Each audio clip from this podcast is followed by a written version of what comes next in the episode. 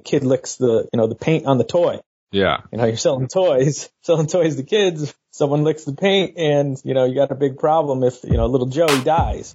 Buying and selling businesses just got a lot easier. Welcome to the Web Equity Show, where thousands of successful entrepreneurs go to learn about buying, growing, and selling online businesses. Your hosts, Justin Cook and Ace Chapman, share their real life advice, examples, and expert interviews to help you build and grow your own online portfolio. Now to your hosts, Justin and Ace. Welcome to episode 14 of the Web Equity Show. I'm your host, Justin Cook. I'm right here with my co host, Ace Chapman. What's going on, buddy? What is up, sir? It's great to be here doing another episode, man. Yeah, man. Episode 14, we keep knocking them out, man. I'm pretty proud of us. A little pat on the back for keeping the show going. Hey, uh, we are talking CPA's take on buying and selling online businesses you know, it's nice enough for us to give advice on taxes since we're not accountants. We figure we might as well get someone on here that does know the business. And and one of the things that's interesting with taxes, with accounting, when it comes to buying and selling websites, is that you know there's plenty of win-win in the industry. But when it comes to taxes, when it comes to tax considerations, it's a lot less win win. I mean, there is an advantage on the buy side or there is an advantage on the sell side. And so we're talking to someone today that's going to get into that a bit more. Yeah, it's one of these things. I find myself constantly, constantly saying, well, you know, I'm not an accountant, but, you know, here's my opinion, which you have to take and go to an accountant and see what they think about. But I'm sure you get it as much as I do, Justin. You just questions after questions about tax issues and how people should handle the taxes when they're buying a deal or selling a deal and how to structure the deal so that they face the limited liability when it comes to their tax time. So I thought it was a great idea to get this episode going. We got another one coming up with an attorney and which is also one of those things that both of us end up saying like I am not an attorney. So this will be a good episode for folks with those kind of questions. Yeah, I thought it'd be great to get some real professionals from their various industries on here. And I got to say, I'm going to put this out there, man. The CPAs and the attorneys, these guys are deal killers, man. They're deal killers, but that is their role. I mean, that is you know what they're supposed to do, and so they can advise you on you know deals that aren't great for you or deals that you know at least don't look great from an accounting or a legal perspective. And I gotta say, man, taxes not really the most fun topic. You know, so if you're thinking about tuning out or skipping this one, I gotta tell you, it's not that bad. So the guy we had on, Mario's kind of a funny dude for an accountant. So I think you're gonna enjoy it. I think you'll find it entertaining, even if the topic is a little out there. Yeah, he makes the topic of accounting as entertaining as it could be. So you got to know this stuff at the end of the day. And it's a huge leverage when you go into a deal. And really, you know as much as possible. You know how legal needs to be handled, you know how accounting needs to be handled. And so when we're looking at a deal, you can go to a potential seller and say, hey, talk to your accountant about this, but you may want to structure this deal in this way. So it's not the most fun topic, but I think he does an amazing job at keeping it entertaining. Yeah, man, I brought him on. We're discussing a couple things. We're discussing business structures. We're going to talk about buy and sell considerations on both sides. We're going to talk about the tax implications that come with buying and selling websites and online businesses. He does a great job of getting into that. Before we do that, buddy, we got some listener love, man we got a five star iTunes review from Limbear. Says, awesome. Finally, this show is awesome. Justin and Ace deliver practical boots on the ground. Here's what really works advice. It's great to learn from practitioners. This show helps me balance my New York City big law, corporate M&A lawyer background with real life deals from the online biz M&A world. While I still might paper deals a little more than other lawyers in the deal, hey, sometimes I want an officer's cert. Now I know what to focus on and what to let go of. Thanks, Justin and Ace. Keep on kicking butt. Well, thanks, Bear. Really appreciate it. Yeah, I'll be excited to hear what he thinks about our attorney episode as well. But it is really interesting. I mean, you know, we've got several M&A attorneys who are fans of the show. You know, the guy who's coming up is as well. So it's great to get feedback from them. And I talk to people all the time that are curious about private equity. It's amazing how different this world is from the actual private equity world. It's its own animal and has its own set of rules. And so you got to come at things from a little bit of a different perspective. Yeah, it's heavily cash flow in this business where private equity is like, ah, you know, are we going to absolutely crush it, be a billion dollar company or not? You know, that's kind of the, it's really interesting. We got a question, buddy, from a new business buyer named Sean Smith. Let me go ahead and play that and then we can respond. Hi, Justin and Ace. My name is Sean Smith, and I'm in Chicago. First, I want to thank you guys for uh, creating this podcast and creating awesome content that people can learn from you guys about how to acquire businesses. I'm in the midst of potentially acquiring a business with my partner. It would be our first business, so it's really exciting. And we are just kind of like trying to figure things out. The question I have for you guys is what should our first offer be? Because the owner has this, the asking price, but we're wondering what our offer should be. All right. Well, thanks so much for listening, and I hope to hear from you guys soon. Bye. All right, Sean. Well, first off, thanks so much for calling in, man. Appreciate it. And I also want to congratulate you on your first deal, man. Sounds like it's going well and you're getting close to actually making the deal happen.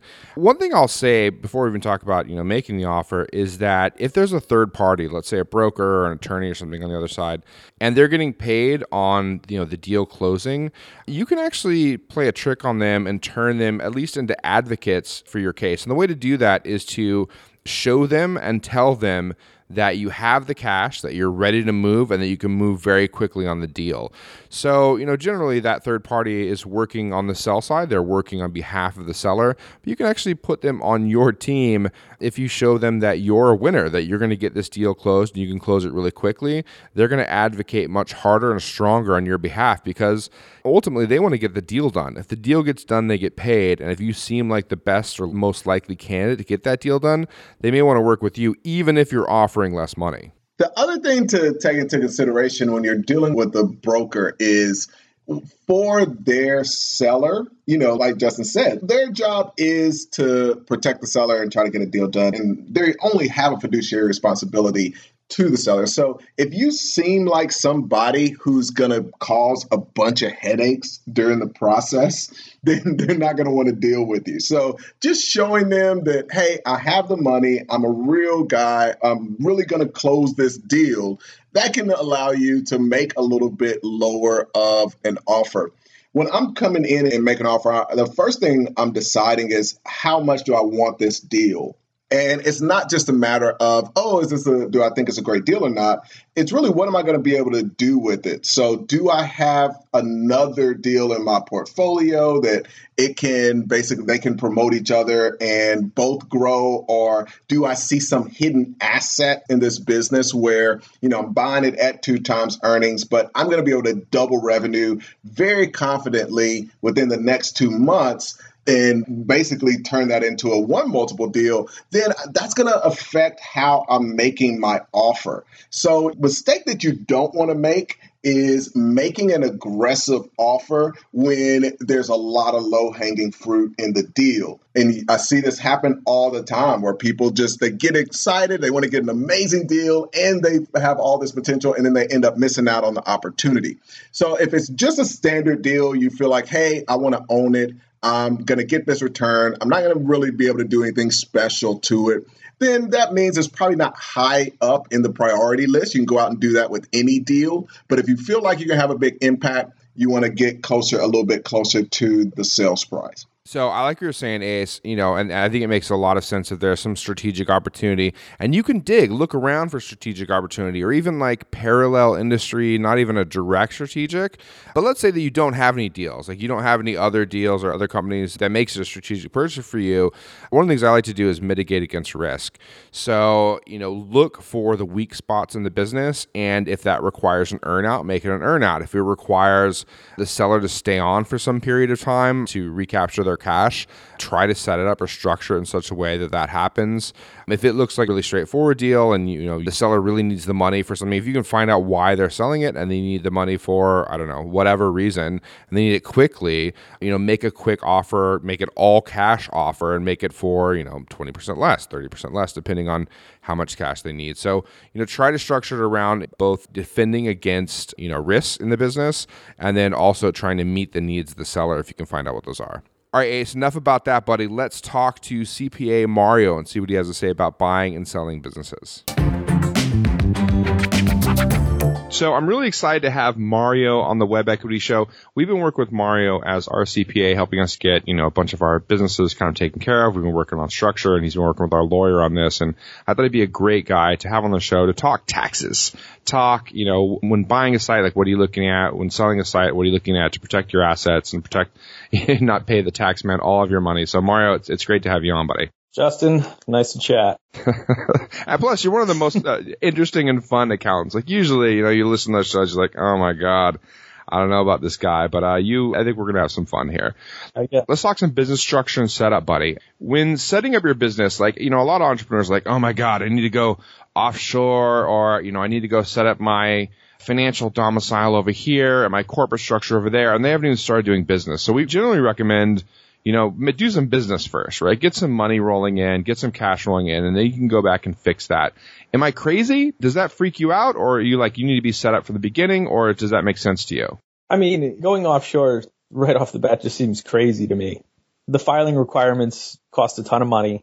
And from the U.S. side, if you're a U.S. person, you're pretty much getting a little bit of deferral of taxes. So is deferral good? Sure. But, you know, you might want to wait till you're netting maybe a million bucks a year until you do something crazy like that. But, you know, a simple setup, sure. You know, set up an LLC, legally protect yourself, you know, separate yourself from the business. You know, why not? You know, that's can cost you a couple hundred dollars. You know, that's cheap. Might as well do that. Yeah, so get something basic set up, get it in the US and maybe some liability protection, but don't spend all your time as an entrepreneur getting started worrying about all these crazy structures because right you know, like you're saying, you know, you get to defer your taxes, but you still got to pay your taxes. Like deferral isn't non-payment. Right. It's simply you get to hold on to that cash a bit longer and hopefully you can make the money with that cash that you have. You can make some more money in the meantime, but that makes sense right. for, for Apple or Google or something. But yeah, young entrepreneur. And the time and effort involved, you know, why don't you just make some more sales? Yeah, I think that makes a lot of sense. Just makes more sense. I mean, everybody wants to pay as little tax as possible, but you know, if you're changing your entire lifestyle to fit taxes, that's generally not recommended. Cool. Okay, so I don't have to set up my BVI and I don't have to have my Singapore Corp and my Hong Kong LLC quite yet. Good.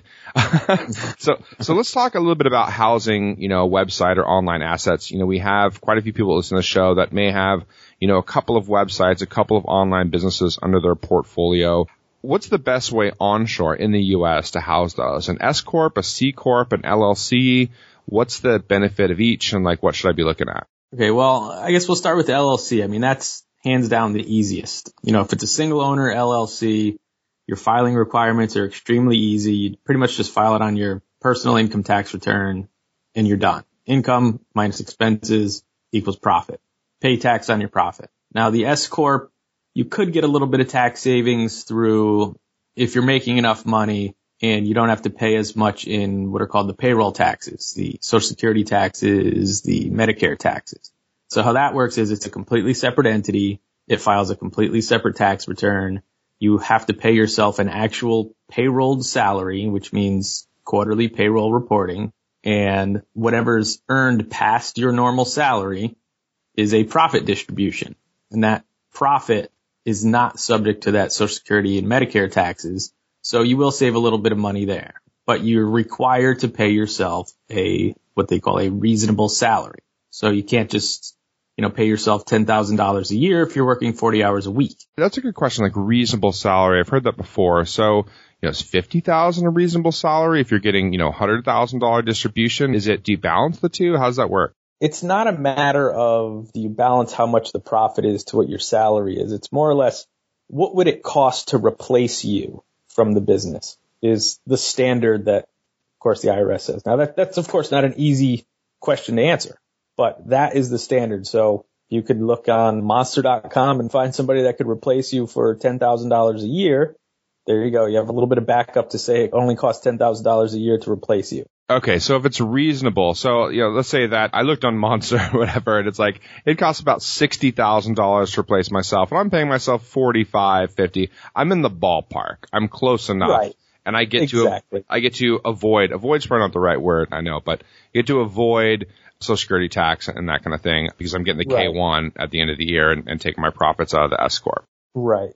And Okay. then, of course, the final structure is the C corporation, which generally is not recommended unless a lot of investors are involved. And here's why: is the C corporation it requires two levels of tax.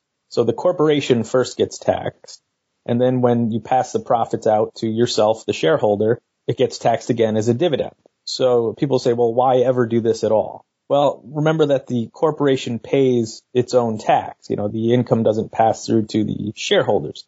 So if you have multiple shareholders, 20, 30, 40 shareholders, and they keep coming and going, then, you know, you're going to want to just have, all right, this entity will pay the tax, and then the shareholders don't want to deal with figuring out whose profit is whose, who owes tax on what profit, and it just turns into a nightmare when you have too many investors involved. Okay, so it leaves it all up to the individual investors and the, the C Corp's like, look, you know, hands free, uh, we paid our tax, now it's up to you guys, we're passing on to you. And the Right. problem there is you're getting double taxed, right? Right, you're getting double tax, but it's easier in a sense where all they do is pay the tax on the actual dividends they received and not the net profit of the entity. The net profit of the entity has already been taxed. What if my plan was to leave a lot of the cash in the C Corp, right? And can't I, it's a piggy bank. Does it build up and then I can use that or leverage that in other ways? Well, sure, it could build up, but again, it's already been taxed at generally, you know, again, generally the same rates as the individual rate. And can you use it for personal reasons? No. Can you use it for business reasons?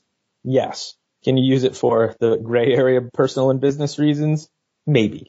yeah. My, my, my special business dinner I had, my business Ferrari. right. No, that's not working. yeah. Yeah. The business Ferrari. Yeah, that's not that's not cut. But hey, man, I gotta keep up with the Joneses. I gotta show off, you know, the Empire Flippers Ferrari. No, that's not. No, no, that's not cut. Put a big logo on the side. Yeah. All right, man. So so that's not flying. But so if I'm to keep the profits in the corporation, or if I'm saving up to then like you know do some explosive growth in the business, the C corp would work. But really, it's used for there's multiple investors. It's a huge hassle to figure out of these hundred investors, people in, people out, how to pay them out and deal with that. So it's just like, hey, like we paid our taxes now on you. Okay, I think I got that. really only used in those scenarios when there's too many investors involved. So I get this question a bit too, and people are wondering, look, you know, I have five online businesses and they're ranging, making anything from $2,000 a month in profit and the biggest one makes $15,000 a month in profit. How do I decide whether to split those up into separate LLCs, separate S Corps, and like, when do I do that and why should I do that? Well, separate S corps to me would sound crazy for something only earning two thousand dollars a month because then you're filing five different full tax returns. Separate LLCs is not that bad because literally it's really just all flowing through to you anyway, so you're only filing one thing. It's still, of course, five separate filing fees depending on what state you're in. I mean, if you're in California, that's 800 bucks a year minimum fee. And, you know, multiply that times five, that starts getting pricey Yeah. to be honest, I mean, the LLC thing is a legal thing. So it would only, I guess, make sense if you had one of your sites or one of your products where you think you have some sort of specific risk or liability. I would think would really make sense to split these up. You know, I think we made this one example, right? If the kid licks the, you know, the paint on the toy, Yeah. you know, you're selling toys, selling toys to kids, someone licks the paint and, you know, you got a big problem if, you know, little Joey dies. Yeah. They swallow the little car and then all of a sudden they're not only suing that one asset, they can then go after all these different assets. Right, right. But it, you know, if you're reviewing pens and pencils and then getting referral traffic from your review site for pens and pencils, I think your risk is pretty low. Cool. Okay, so I think I got it. We're either looking at an LLC or an S corp. The LLC would probably just be one that would house most of my assets. And the only time I would separate them out, as far as I can see it, is if there's some liability concern where one could be a problem for the other, that kind of thing. And most of the Or stuff, I guess the only other thing that would make sense, again, from the tax side, is if one really gets big enough and you're trying to market it to sell, then separation. Then of course, if you take on a third party partner with another, of course, you'd want to separate that from your own personal stuff. Yeah, that makes sense. Know, another way you could do it is if you had them all under the same asset and you wanted to sell the LLC with the business you probably wouldn't do. I mean, you could just sell those off to another LLC that you've created and do that right. So you could sell all the assets except for one under that LLC to another LLC and then sell that LLC to whoever. But we're going to get into why you probably aren't going to be doing that anyway. Mm-hmm. Let's talk about that. So due diligence. Let's talk about buying online businesses, selling online businesses. stock versus asset sale. We never do stock sales. We haven't done one. They're always asset sales. Why is that and who is that better for? I mean, as the general rule, the asset sale is better for buyer because asset sale, you get the stepped up basis in the purchase of the assets. So that's typically the reason. And, and the second is legal liability, I guess. You know, if you're only buying assets, you're not buying the former operations of the entity. So, you know, you're not buying the former liabilities that could have happened of the entity. All right, Mario. So we've established that an asset sale is almost always, or we can even say always better on the buy side. So is it necessarily true that a stock sale is what the seller should prefer? Is that always better for them? Not always, you know, from the tax perspective. Sometimes you could pretty much be in the same place depending on what the assets are that you're selling. You know, if, if all the assets are pretty much web assets created yourself, more or less, then, you know, you don't have any depreciation recapture that you have to deal with. Your full gain will be capital gain to you anyway. But if you've purchased these assets, have depreciated them and have to deal with depreciation recapture, then you might have a partial ordinary income, partial capital gain. So really from the sell side, what you're looking at is the type of income you're picking up.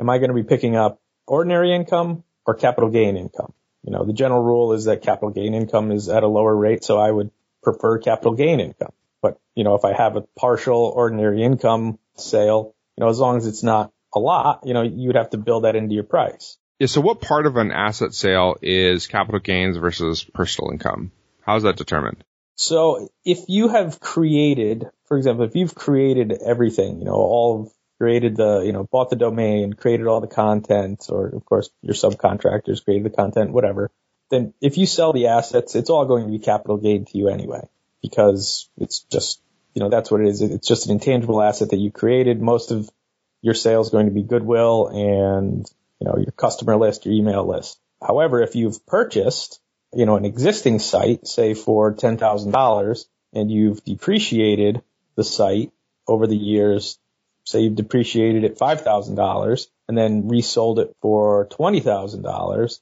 that $5,000 of depreciation that you've taken, you've taken ordinary deductions for, would get recaptured. So you'd have $5,000 of ordinary income as part of your sale versus full capital gain. Okay, so it comes down to depreciation of the asset. What happens if I bought it at $100,000 two years ago and ended up selling it at $80,000? What happens to that loss? How do I claim that as a seller?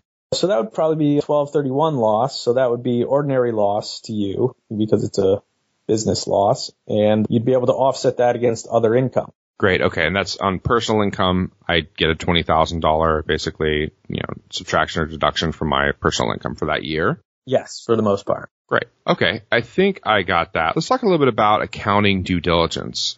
Now, I know how to check, you know, obviously financials for, you know, a website that I'm looking to buy, but in general, let's say for an offline business, like what are some quick checks a buyer can do to kind of see if the financials seem up to snuff to see, make sure there's no monkey business going on there? Right. So pretty much what you always request in due diligence on the, you know, the financial side is one is the financial statement. Second is your internal books. So your internal general ledger and trial balance, you know, balance sheet, income statement. And then of course the tax return.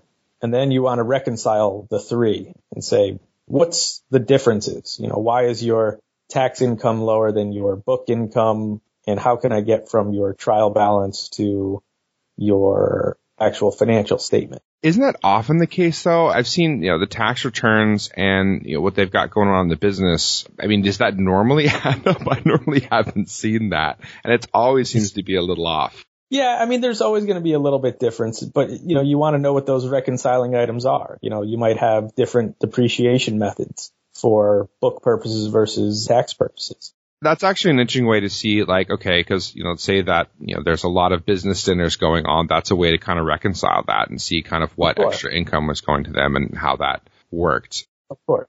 And then there's the they call the normalization process. So you know that's when you know the owner of the business is paying for his landscaping at his home and he's paying for his 12 kids cell phone bills and you know, everything and anything else under the sun that he's running through his business as a business expense.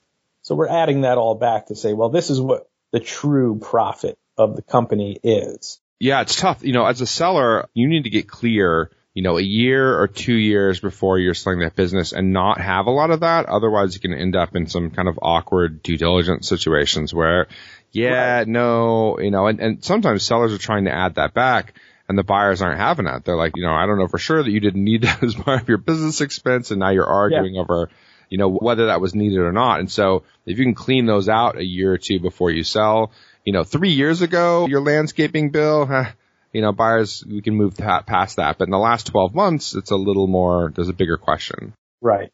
Right. So really when you're, you know, on the seller side, you want it to be as clean as possible. So then it, it just makes the, you know, finding that true net income easier for the buyer. Let me ask you this on the buy side, are there, we talked about some red flags. I think that, you know, matching up their tax returns and their business reports and, you know, everything like finding out what the discrepancies are and you can look for some red flags there. I think matching up what they're claiming they made and they're showing for websites in particular, claiming, you know, they made all this money in AdSense or they made this money from Amazon or they made this money in product sales and then matching that to their actual bank statements is helpful.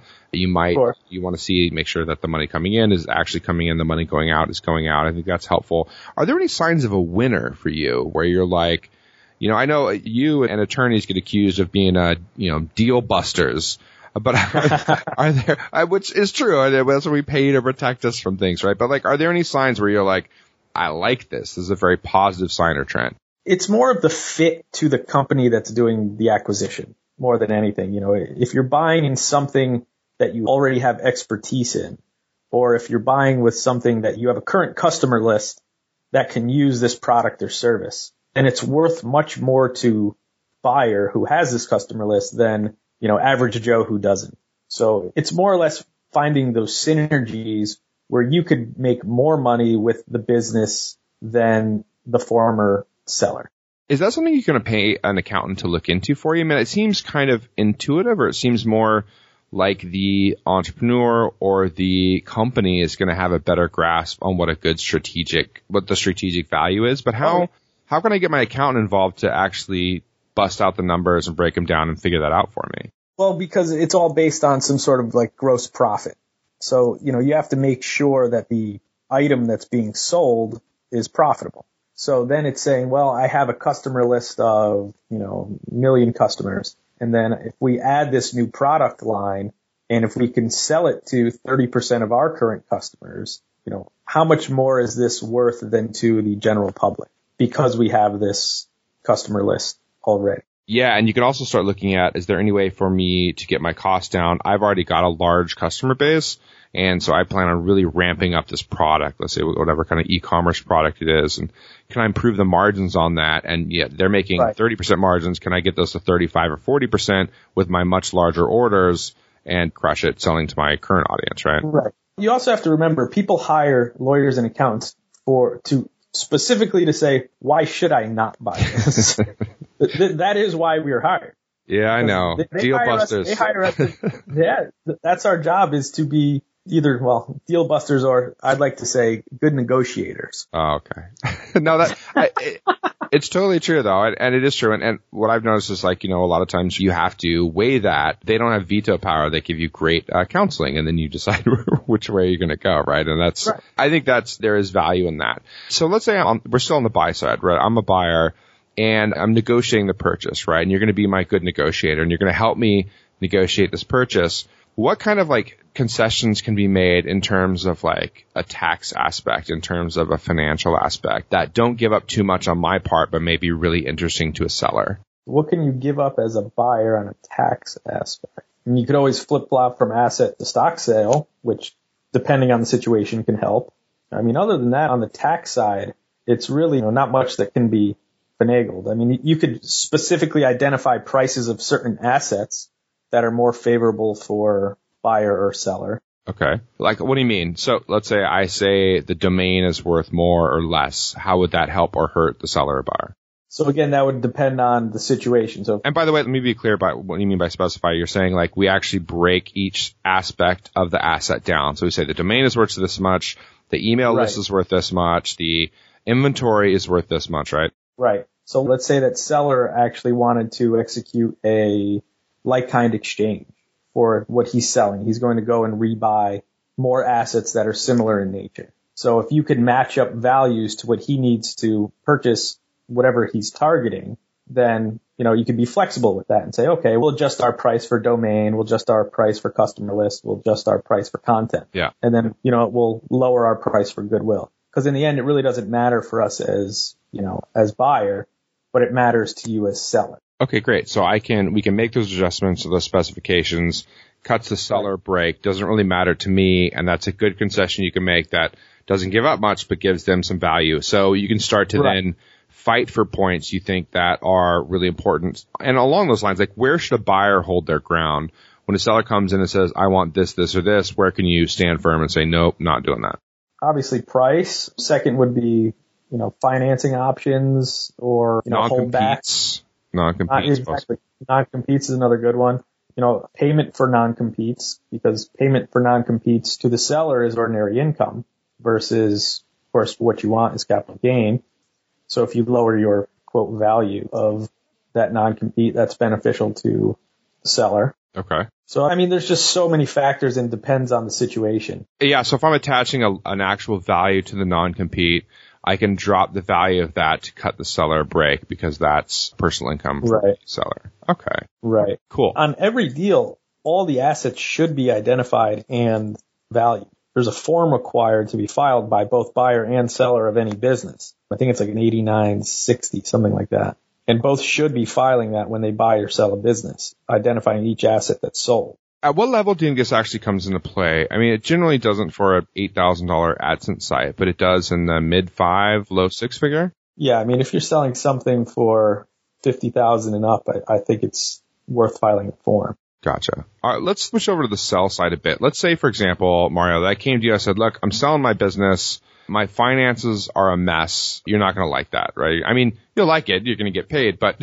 you're not going to like it in that it's messy and you're going to have to do a ton of digging through and figuring it out. Like, what can a seller do to kind of clean up their financials, make the financials easier for you to dig through in preparation for sale? You're gonna have to hire somebody because, like you said, you need two full years at least of something clean. You know, you got to have a full bookkeeping system. You know, all of your stuff should be reconciling back to bank accounts, and you should be able to easily prove that. And then, of course, reconcile your actual internal books to your tax return. I mean, most accountants do this for you annually anyway. Whether you know it or not, most of them are doing it. So let me ask you this. A seller ever come to you and said, look, I want to sell my business. I want to start getting my financials cleaned up, whatever. And you're like, there's no way you can sell this business. You're going to have to wait until we can get past whatever. Is that, have you had that scenario? I've never had that scenario because usually when people approach me, they're already my clients, and most of my clients, most are pretty organized. So, know, they have approached me and said, "Well, I'm thinking of selling in the next few years. What should I do to tighten up what I've got going on already?"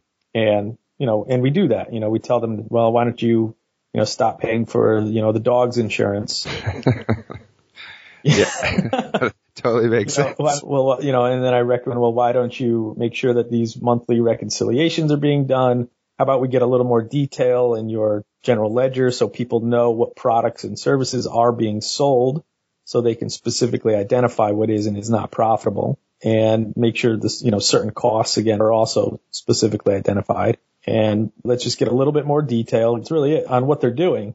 And, you know, it might take a little bit more time every month, but just get it done. Yeah, so it makes sense to me that, you know, if I came to you, Mario, and said, look, you know, uh, two years from now, three years from now, I was looking to sell my business, having that kind of consultation so you can help me get prepared, make sure I'm, you know, assigning all of my expenses correctly and paying for the things I really need to in my business. It kind of makes sense in helping me get prepared for that. That's something we, Right. I think again, you know, are paying your dog insurance, at least specifically identify it in your chart of accounts, you know, so it's very clear that these should be added back. If you refuse to stop deducting, you know, your funny business expenses, then at least, at the very least, you know, add something where it's very easily identifiable. you don't want to be negotiating that at the closing table where they're trying to pay you a lot less for your business and they're arguing it because of some vague reference you have in your books, right? Right.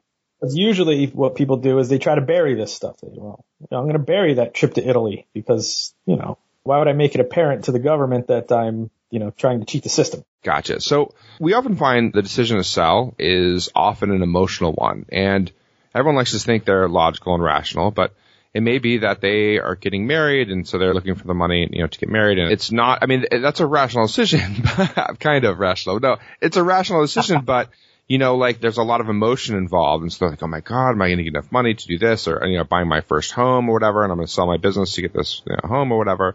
You being a third party, you're an accountant, you're a rational actor in this deal and you're a consultant to the seller. Do you counsel them in terms of like whether it's a good time to sell? If this is, seems like a good market for their business or is that kind of like, is that not something you get into? Well, what I usually get into is sell versus keep. You know, it's, well, this is what happened if you keep your business you know, let's say assume the same cash flows for the next five or some odd years.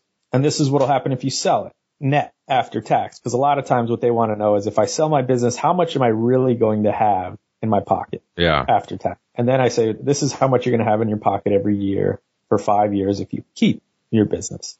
And a lot of times that is what, you know, dictates their price. Because like you said, it's an emotional thing.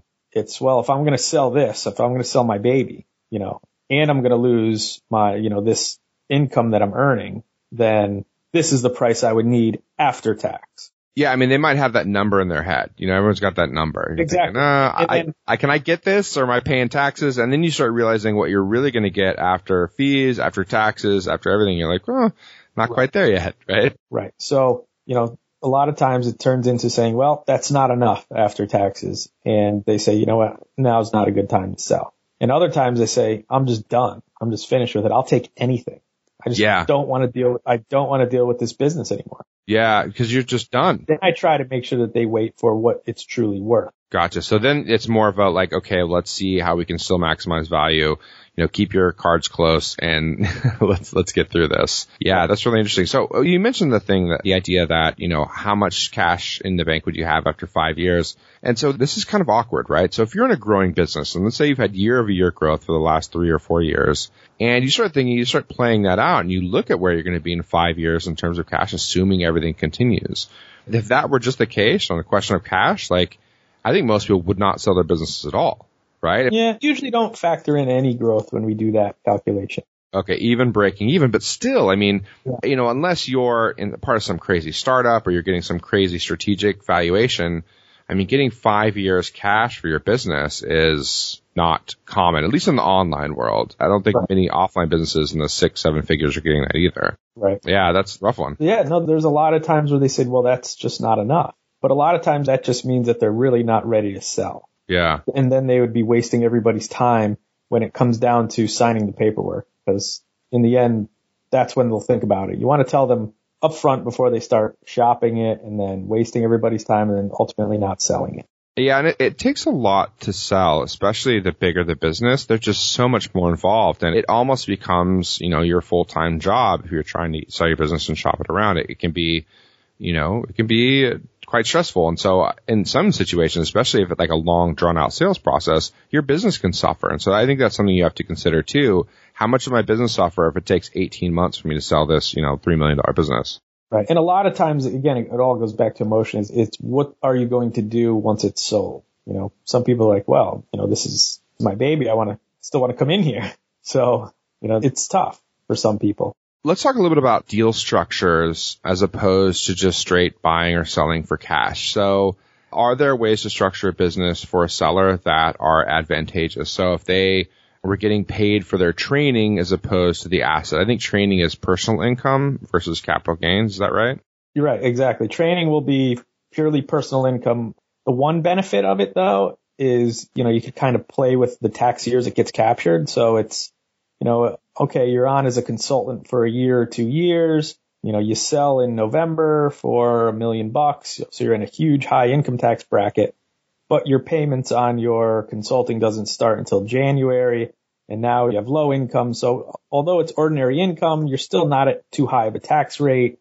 And it's kind of a win for everybody. Okay. And you can move the dates around to be, you know, advantageous on the sell right, side. Right. So you can play with dates, which helps sometimes. Other times, you know, sometimes it doesn't if you have other sources of income. Is there any difference? Let's say that I'm selling my business for 1.2 million and I'm doing, you know, $600,000 earn out, right? Is there any difference on whether it's tied to the success of the business versus just a straight loan? Is that, you know, taxed in any different way? Is there any strategic advantage there? I mean, it's so dependent on what the earnout is. You know, it would depend on if you actually constructively received it is pretty much what the IRS standards are more or less, where it's like, what are the odds that you even receive that extra $600,000?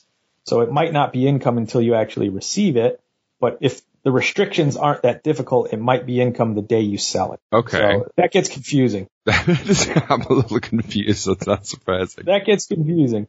So like I said, it depends on the restrictions of the earnout payment. So if the earnout payment is very, very likely, then it's possible you actually have to include that earnout in your, you know, the gain that you're recognizing in the year you sell. Okay, so let's say that I've got a lien, it's a flat payment, they have to make these payments. It's very likely they will because I they're personally liable for those payments or something, it's much more likely than right. I have to claim it.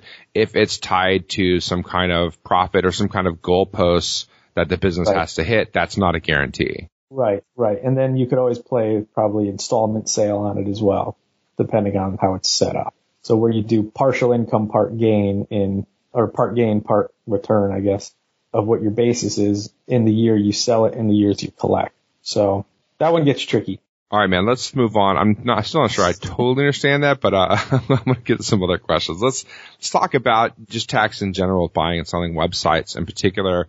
If I've never owned a website before, and I'm buying one for the first time, how should I account for it on my taxes? Like, how does that work? It's an account for always ordinary income. I'm sorry, not if I'm buying it, how do I account for it? Like, what is that? Do I get to write it off? Right. So if you buy, you know, a, an asset, which is, you know, it's a full, more or less it's a business. You're buying not just a domain name. You're buying a domain. You're buying content that's on, you know, the site. You're buying probably an email list of customers and the goodwill. Now, all of those assets for the most part are what are considered section 197 intangible assets. Those assets, when you buy them, should be depreciated over 15 years. You can't immediately deduct that purchase. How can I shorten that depreciation time? Not easy. There's not a lot. Yeah. There's not a lot written in any guidance on purchase of web assets. There's some stuff out there where if you're purchasing like sales copy, that could possibly be immediately deductible.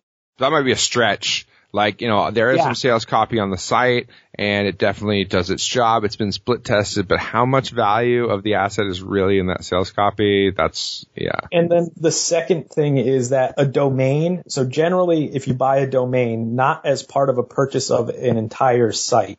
If I buy a domain that I'm going to start, you know, it's, it's three year depreciable property for the most part. But because it's purchased along with the, you know, assets of the business, it's typically 15 year property. But if you can somehow separate out the part that is the goodwill portion of that domain versus the actual value of the domain, you might be able to pull off a three year period on that domain. So I guess here's a good No, example. no, no. I think I got it, Mario. Let me see if I'll give you a scenario. You tell me if I'm right. So I'm buying a business. I'm paying 1.2 million for it but there's a ton of value in the brand and associated with the brand are a bunch of other domains that are included in the sale. And if we can tie the brand value to those domains, not the whole thing, but a portion of that, then I can depreciate that over three years. Not exactly, because most of that sounds like it would be goodwill because they're tied to each other. So mm. here's the, the example more or less is if I'm buying a site called drugs.com, that has inherent value because if you were just buying and selling domain names, drugs.com would be great domain name, right? Yeah. But for example, google.com is worth nothing except for the value, the actual goodwill value that Google has, you know, built up. Oh my God, that's crazy talk, man. Yeah, no, I hear you. Yeah. I hear you because Google made I mean? the brand. Yeah, like Amazon. The like there is no Amazon. That's nothing, right? But drugs is a exactly. commonly used word, and you could argue exactly. that Ah, that okay. has inherent, that has inherent value. And again, this is all super gray area. and, and, there's nothing written in guidance. This is all, you know, I had to do one research one times for a, a big purchase and I said, these are options. They're not good ones, but there's, at least there's some people talking about it. Someone could kind of argue that possibly, right? Maybe you ar- exactly. You could argue that that domain has inherent value outside of its brand. So basically, if we're, let's say we were talking about doing some deal like this and you're like, dude, it's gray area, it's kind of sketch. it'd probably be a good idea to bring the lawyer in that I would have fight or defend for it and say, hey man, can you help me with this? Is this something you think that that would hold, right? And you guys can kind of help yeah. us figure it out. And then you have to value each, and, and then who's going to give you a valuation? I mean, depending on the dollar amounts, you would actually want to get a valuation opinion on what the value of the inherent value of the domain is versus the goodwill value of the domain. So I mean, you're talking a you know a lot of money involved to do to just to get accelerated depreciation. Now another option, just doing like kind exchanges. And I, I think I talked about this on the last show, and I wasn't sure, but I did actually talk with a like kind expert. I think just yesterday or the day before.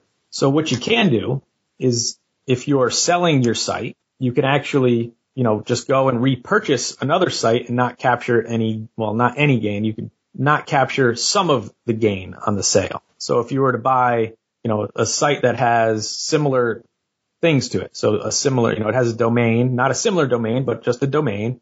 It has content and it has a customer list, you know, an email list. Then those are similar assets and you could defer the gain on that sale. That sounds so gray because I mean, all in terms of like gray area, because I mean, all online businesses are kind of the same. They all have that. I mean, you could argue that. Does it have to be an e-commerce to e-commerce sale or could it be e-commerce to lead gen as long as they're both making money online, have a customer list? I guess the only difference would be that the inventory would not be like kind. So yeah, you could always exchange like kind assets for like kind assets. So like you said, yeah. Okay. If so, you're specifically identifying the dollar amounts in your buy and your sell, and then you defer the portion of those gains, you're still going to have gain on your goodwill, but you won't have gain on, you know, the sale the of other line items. List. Okay. Right. So you sell your customer list for twenty thousand, and then you buy a new customer list for twenty thousand. Then even if you know you have zero basis in your first customer list, you're not going to have to recognize that twenty thousand dollar gain. Gotcha. Okay. Now you'll have to recognize, or you have to pay the piper on the goodwill. But now that right. you've you know made line items or itemized each of the deals in this business, at least a portion of the business that's not goodwill, you know, as long as you've rolled it into something else that's like kind, you're not right. going to have to pay tax on that. Right. That's sneaky. I like that. Which, which I thought was very, very interesting. Now, of course, there's a ton of other rules around it. You know, you can't be flipping sites, you know, every three months. Oh, don't tell me that, Mario. Don't tell that now. Now you were good, man. We were good, and now you're going there.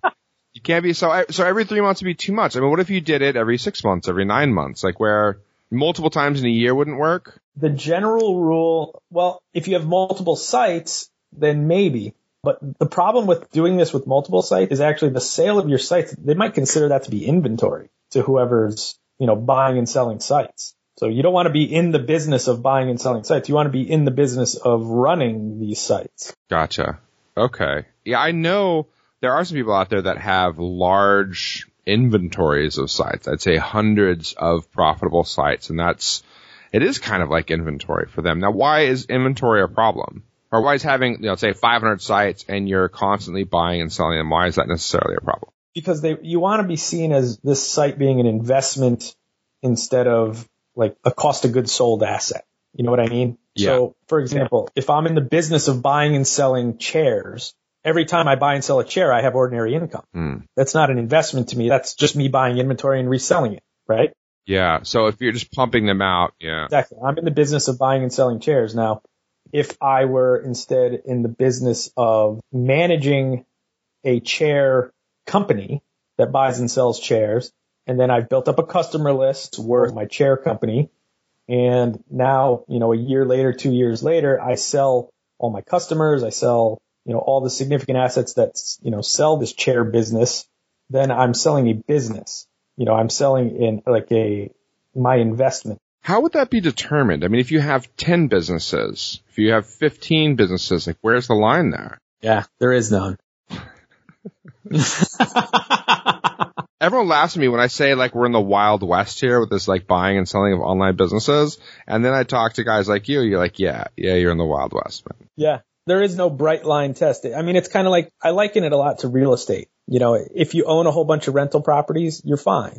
But if you're a builder and you actually are buying a rental property, fixing it and then reselling it, you know, you're actually a, you know, that's what you're in business of doing. And if you keep doing that again and again and again, then the sale of those houses are not capital gain. That's ordinary income. Gotcha. Okay. So what's interesting about this, I think, the thing I'm going to take from this is if you're selling your site and you're buying another and you have it line itemed out to where the goodwill you're going to pay on, but the rest you're not. And so the more you can get in the rest, the better as long as it's right. a like kind. So that's valuable. Talk to your advisor. It could be, it's something that could be worthwhile depending on the dollar amounts. I mean, there, a lot of stuff has to happen. Money has to get held in escrow by certain certified escrow agents.